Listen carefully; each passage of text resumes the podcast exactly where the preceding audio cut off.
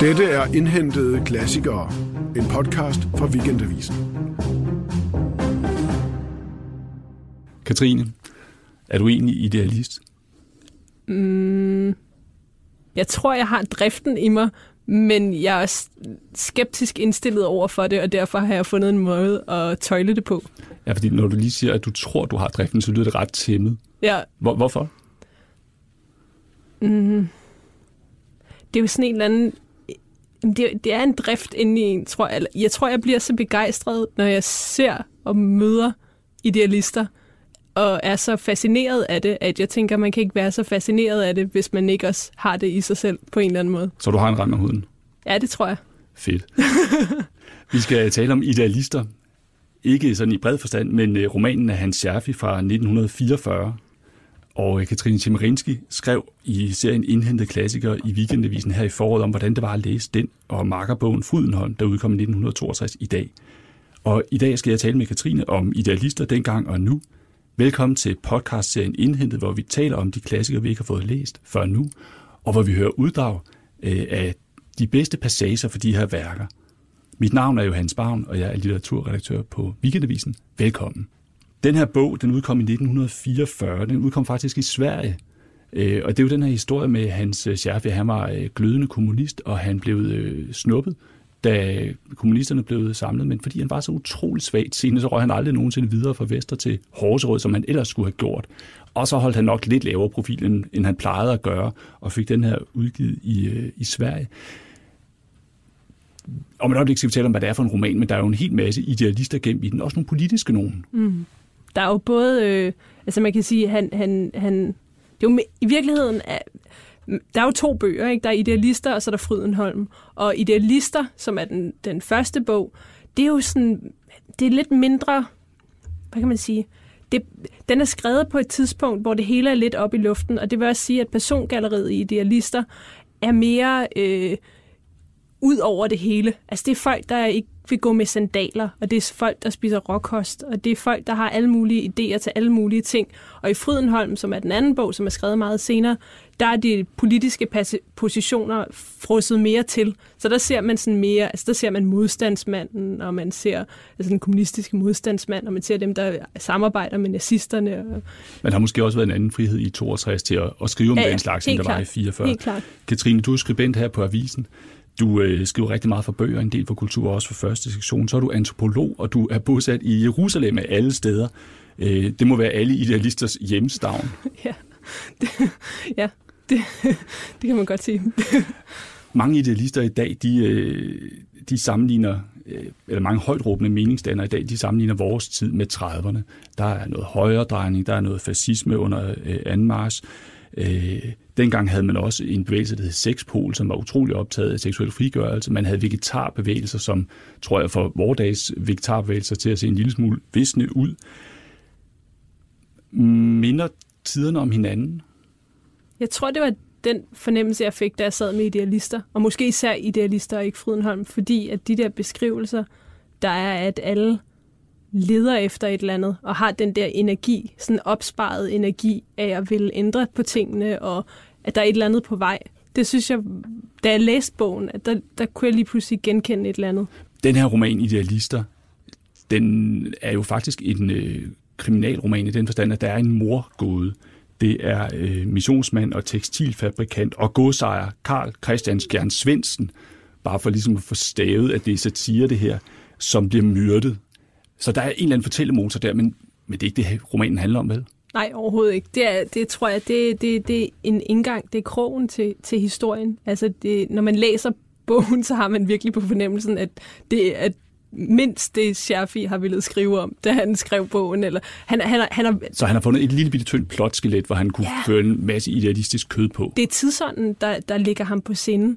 Den handler om alle de her forskellige karakterer. Er der, altså, er der, nogle, er der nogle gennemgående figurer? Ja, der er, er nogle, sådan... ja, der er, der er øh, sådan alkymist Katos, der er øh, en, en barfodstrykker, Damaskus, som har et trykkeri inde på Stengade. Det er ligesom og et, og han, han er ret central, er han ikke det? Jo. Fordi alle idealisterne på en eller anden måde kommer forbi ham. De kommer forbi trykkeriet og skal have trykket deres pamfletter, der, der, der formidler diverse budskaber. Ikke? Så det er, sådan, det er ligesom et sted, men det handler heller ikke rigtigt om ham.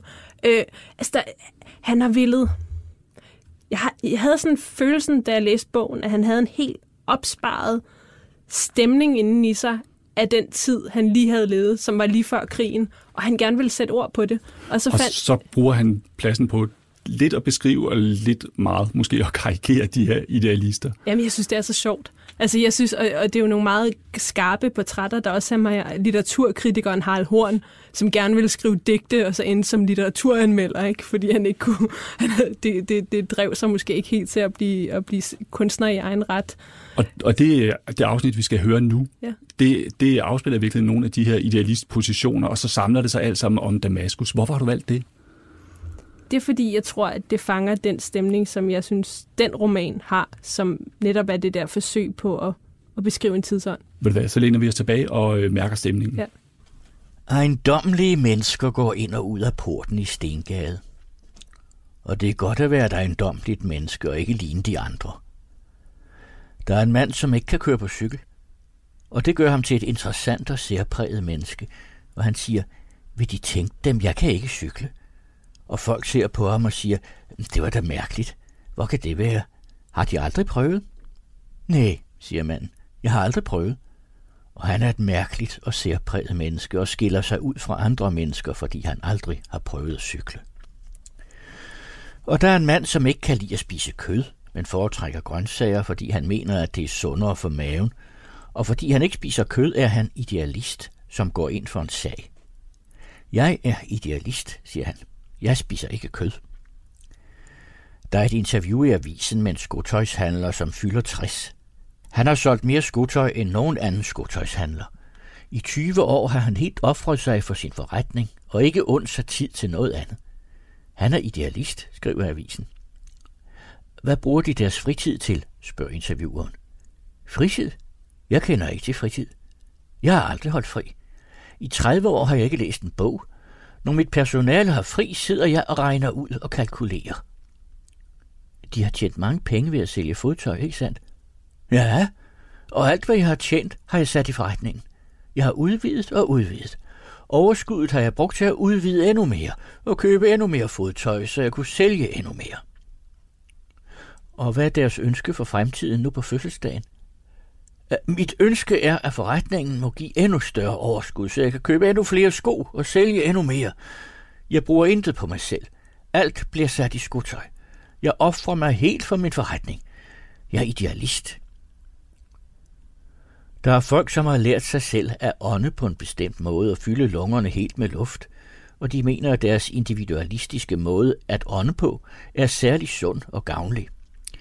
Åndedræt og vejrtrækning er blevet en sag, som de kæmper for og ofrer sig for.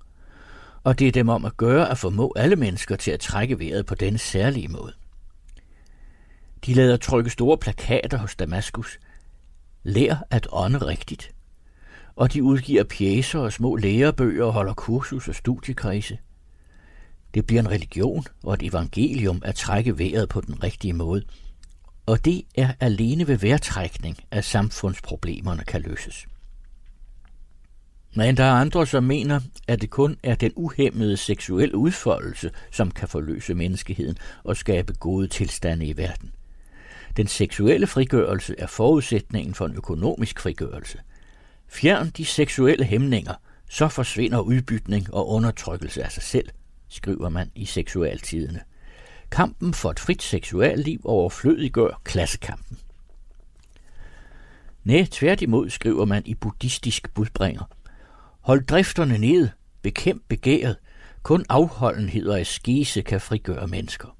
Når man har overvundet sin levevilje og givet afkald på alle jordiske goder, har man bragt sig i en lyksalighedstilstand hinsides lyst og ulyst. Når man ikke mere begærer noget, så savner man heller ikke noget. Det er tåbeligt at kæmpe for mere løn og bedre boliger. Når man har opnået det, vil man bare have endnu mere. Er man lykkeligere på Strandvejen end i Saxogade? Nej. Bring det dertil, at du ikke ønsker noget. Overvind begæret. Så har du nået fuldkommen frihed.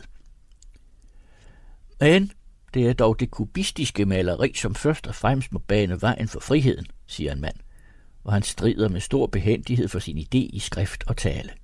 Det kubistiske maleri har vist os skønheden i små ting. Det billige og enkle. Et stykke blik og lidt avispapir. Dagliglivets gratis glæder. Kubismen har omvurderet værdierne. Den har vist os, at regndråben er lige så smuk som den dyre diamant. Den har revolutioneret begreberne og skabt værdier af det billige og ringeagtede. Det kubistiske maleri har udjævnet klasseforskellene og peger frem mod det sande demokrati. Hør ikke på denne småborgerlige og reaktionære tale, siger surrealisterne. Næh, gå med os ind i den kosmiske nat og glem denne verdens bekymringer. Vi åbner drømmenes og underbevidsthedens mystiske verden for jer. Sejl ud mellem vandplanter og arbæsker og flyd hen i stjernetågernes hav. Har jeg den sande virkelighed, uden for den tilsyneladende realitet? Forlad denne skinverden, hvor mennesker kæmper og anstrenger sig, og svøm ud i drømmenes overvirkelige verden. Det er hot, det er hot, det er hot, som skal styre den gamle verden, synger Jazzpolpartiet. Jazzmusikken er den knusende protest mod et uretfærdigt samfund. Jazzen og dansen skal frigøre menneskene.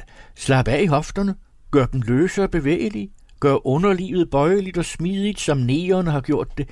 Deri ligger forløsningen og befrielsen. Esperanto vil bringe verdensfreden. Esperanto vil hidføre forståelse mellem folkene. Esperanto er vejen til enighed og broderskab og samdrægtighed. Esperanto er lykke og fred og velstand, siger de folk, som har tilegnet sig dette sprog. Nej, nej, nej, nej, råber andre. Ikke Esperanto, men Novial. Det nye, fuldkomne kunstsprog, som er tusind gange bedre end Esperanto. Esperantisterne er skurke. Bliv novalist. Hver især har de ud fra deres specialitet fundet vejen til tusindårsriget, og mener det godt og uennyttigt. Hvorfor klassekamp? Hvorfor økonomisk krig og lønstrid, når særligheden kan opnås ved at skue ind i sin egen sjæl? Eller ved at spise råkost og gå med sandaler, eller tale esperanto, eller male kubistisk, eller danse swing, eller pleje sit uhæmmede seksualliv? Hvorfor al den tale om løn og husleje? Det økonomiske er dog ikke alt. Verden kan reddes på mange måder. Hver enkelt har sit lille speciale, der gør klassekamp og politisk virksomhed overflødig. De er alle idealister. Og Damaskus trykker de idealistiske tryksager, så de kan spredes ud i verden og virke og gøre godt. Han holder af dem alle sammen og anerkender deres idealisme og gode hensigt.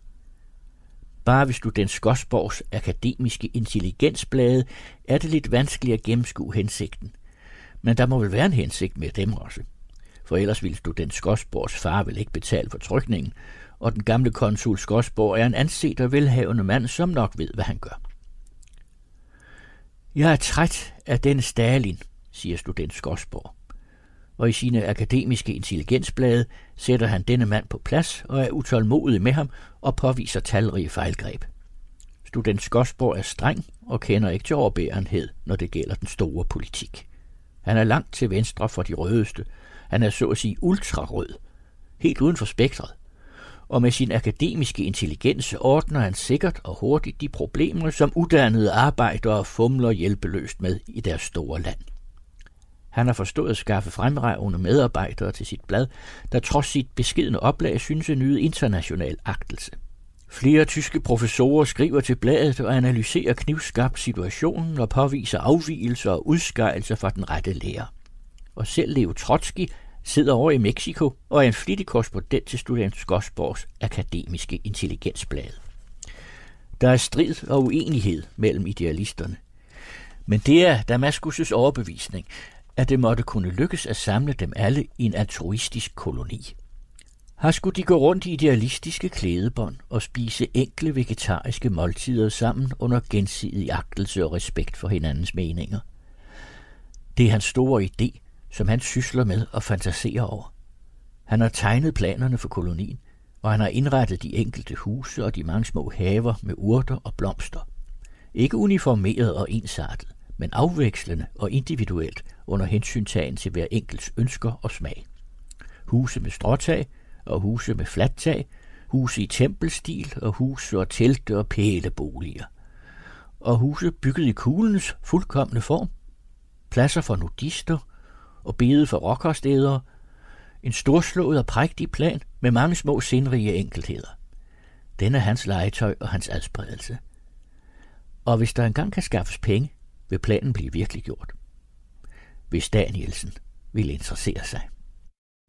Katrine, det er jo en, en helt vidunderlig perlerække af idealister. Der er ikke-cyklister, der er vegetarer, der er skotøjskapitalisten, der er værtrækkerne, der er buddhister, kubister, surrealister, så er der også swingpjatter og esperantister og novelister. Og så er der også som lille halehæng de lille bitte smule utilpassede akademikere. Ærligt talt, det her det er jo ikke nitten fireogfyrre, det er jo i dag. Det er det på en måde, og jeg tror, at nu hvor jeg hørte, hørte passagen igen, så tror jeg, at det, som, som virkelig rørte mig på det tidspunkt, jeg læste bogen, det er også det der med, at, at Scherfig her samler alle de stemninger og inspirationer. Altså det er jo ligesom en, en, en totalt kondenseret skrabbog med alt det, som den tid var, ikke?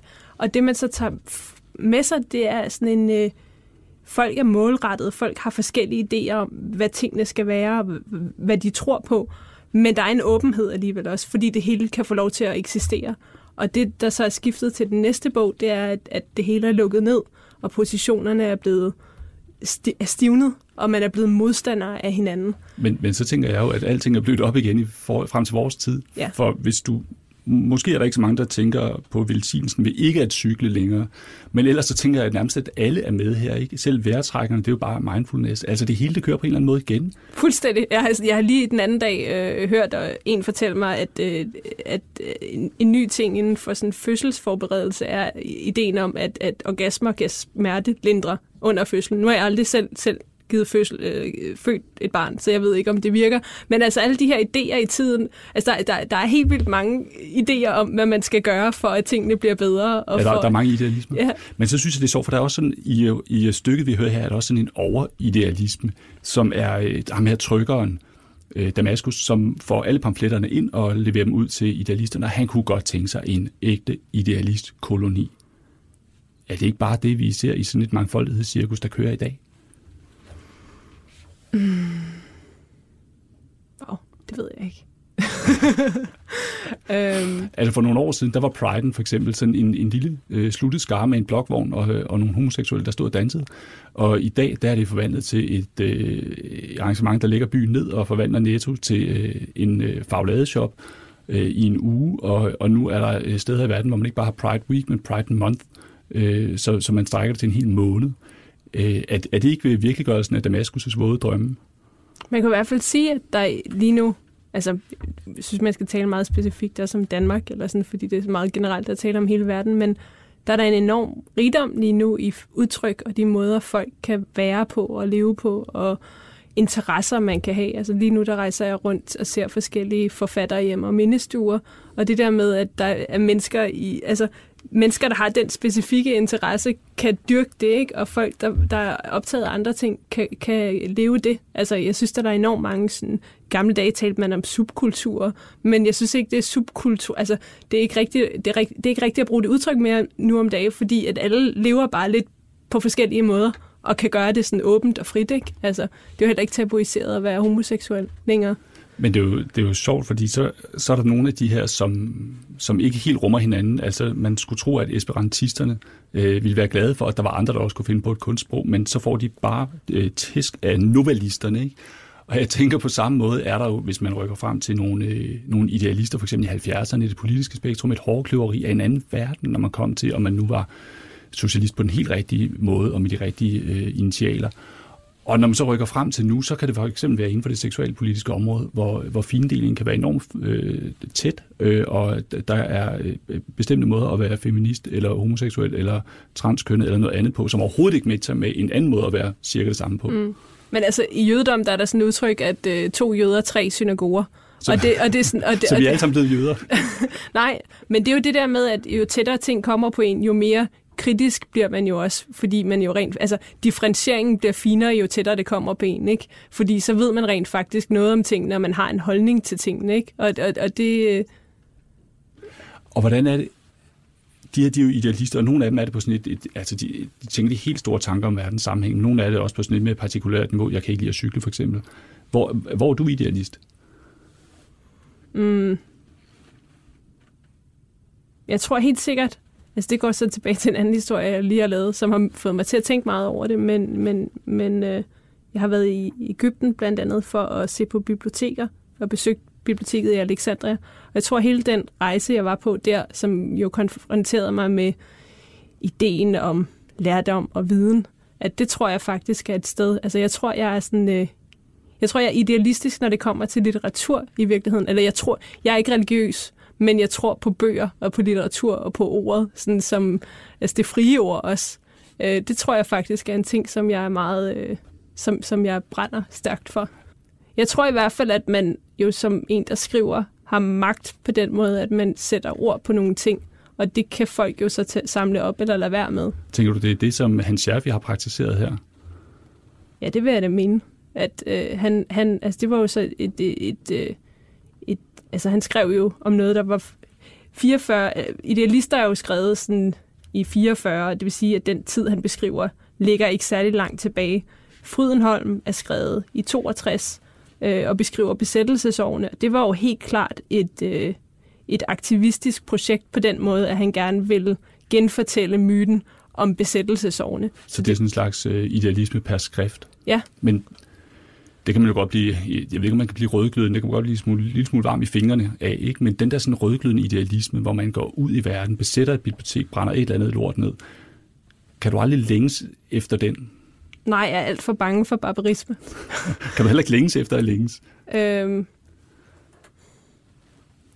jeg, jeg tror, jeg virkelig er fascineret og respekterer folk, som øh, tør danne sig en mening og stå ved den og, og kæmpe for den, velvidende, at, det jo, at man er nødt til at gå på kompromis med, med forskellige ting. Øh, både nuancemæssigt, men også i, i, i ens privatliv og alt muligt. Altså sådan det der, sådan folk, der har den der vilje til bare at, at kværne mod et eller andet.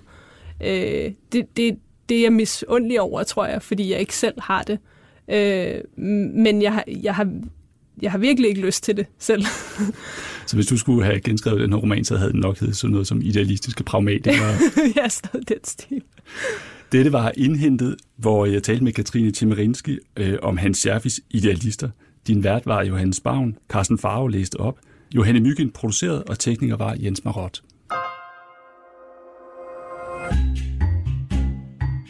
Du lytter til Weekendavisen. Hør alle udsendelser på weekendavisen punktum d k skråstreg podcast.